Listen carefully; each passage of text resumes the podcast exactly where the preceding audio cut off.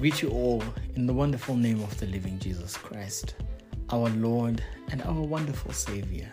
This is another day that the Lord has made for us to rejoice and be glad in it. I am very much grateful once again for being allowed this opportunity into your homes through your devices just to share the word of the Lord with you once again. And today we are sharing under the subject, It's None of Your Business. Something that one might take offense in hearing, but allow me today to explain that it is also none of your business. Something that I've heard very much often, not directed to me at times, but I've heard it where one person would say to the other, It's none of your business. Today we are looking at the Bible. In the scripture, Job chapter 42, I'll be reading verse 2. The Bible reads as follows in the Good News Version I know, Lord, that you are all powerful, that you can do everything you want. I'll read that again. I know, Lord, that you are all powerful, that you are can that you can do everything you want. May the Lord bless the reading of his word in the mighty name of the living Jesus Christ, our Lord and Savior. Amen. Now, ladies and gentlemen, I believe the book of Job is some book that a lot of people might be familiar with. We might not have read through the whole book, but a lot of people know the story of Job and how he was he, he was afflicted, he was tested, he was pushed to the edge through his life and how everything just became sour, if you might allow me to use that word. But we also know the character of Job, that in the Bible, in the first chapter of Job, he is described as a man who worshiped God, someone who was faithful to God, a man that was very much careful to not do anything that is evil, that he was a good man. But at the same time, I understand that a lot of preachers have attempted, and successfully so, to communicate the life of Job and how he was a good man, but at the same time, he was still tested. That at the same time, he he was a man that was that we should look onto. The fact that even when the Bible introduces him, he introduces his character and how he relates to God more or before he can introduce how his life was, his wealth, and everything that he owned. That at the end of the day, what was more important in the introduction of Job is how he related with God. That he was a God fearing man, he was a man who worshiped God before we can start saying that he had properties, he had, he had cattle, and so on. But at the same time, despite this great introduction, despite how faithful he was to God, but he is still tempted. That we see in the story that the devil goes to heaven to communicate with God later on, and God brags, if you might allow me, shows confidence in the character of Job. Now, ladies and gentlemen, the story continues to where he is tested.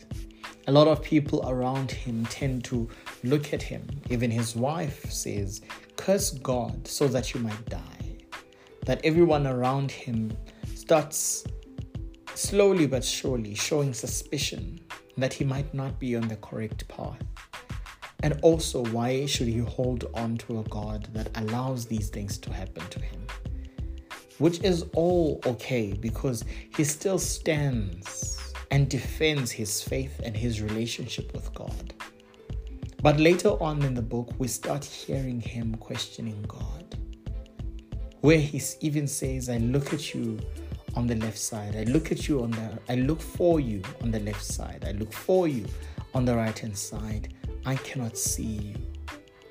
That it was still okay for some time, it went on and on, and where God continually uh, uh, um, was still on the throne in his heart that he still had reverence for God, that he still feared God. But the amount of agony, the amount of pain, the amount of challenge that he was faced with, the, um, the test went beyond his strength. And he might we might conclude that he lost his patience. Now, I might ask, have you ever lost your patience with God? That I've been waiting for you to come through. That I've been waiting for you to show up. That sometimes we can we, we, we can keep it together for as long as we can, but sometimes it seems as though God is taking too long to answer our prayers.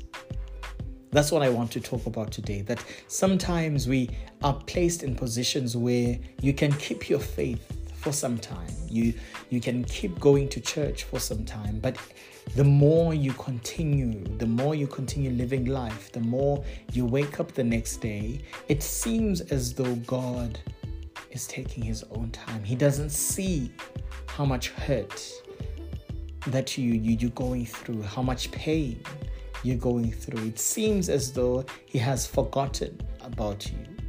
That sometimes if you you you were exposed long enough, you start questioning that can you even hear me? That God, I'm currently looking for you. I cannot feel your presence. I cannot hear you say anything.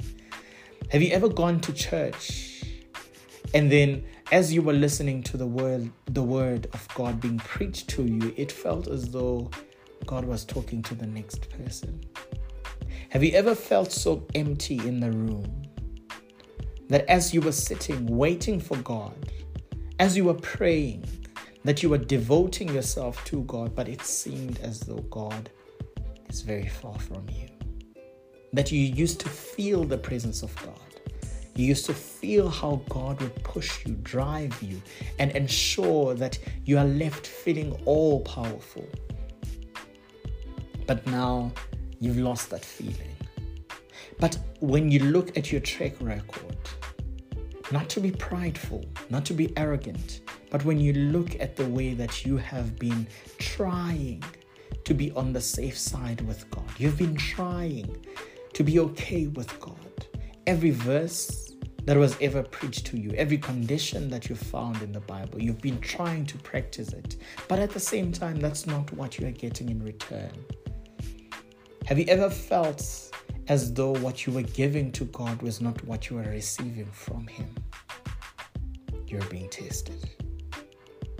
But, ladies and gentlemen, regardless of the situation, regardless of the emotion that your situation might be driving at, regardless of what position that you feel as though you are in, but I'm here to say be that as it may, the Bible has a lot of promises that are granted to you.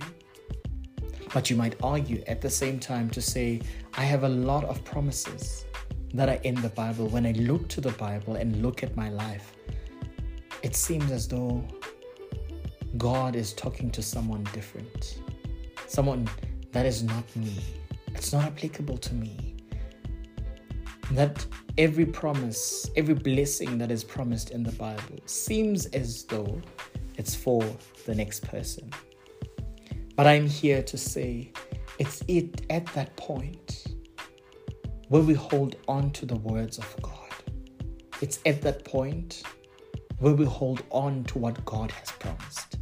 Because most of the time we start questioning God and we start wondering how is this going to change for me?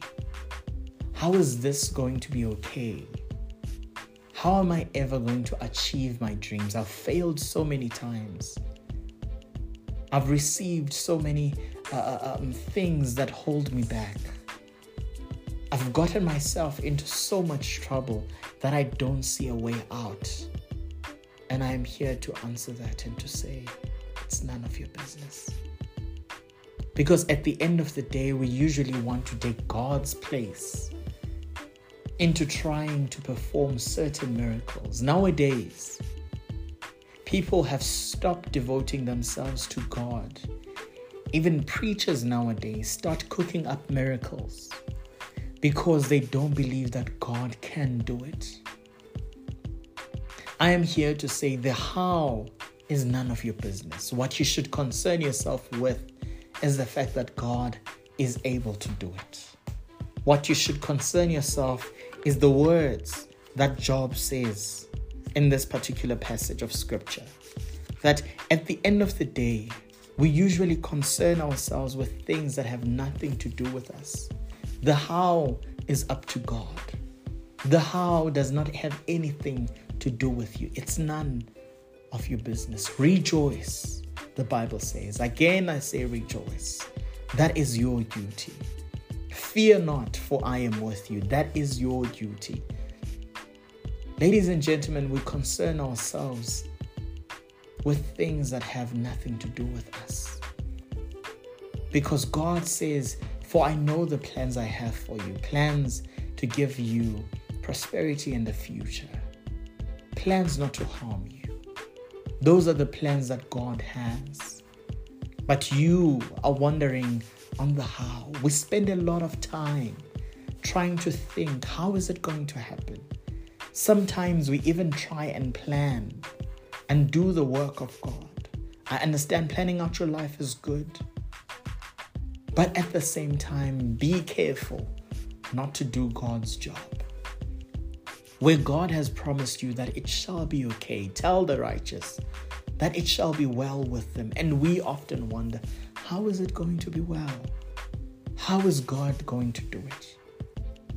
Because most of our limited thoughts have a way of standing in front of God.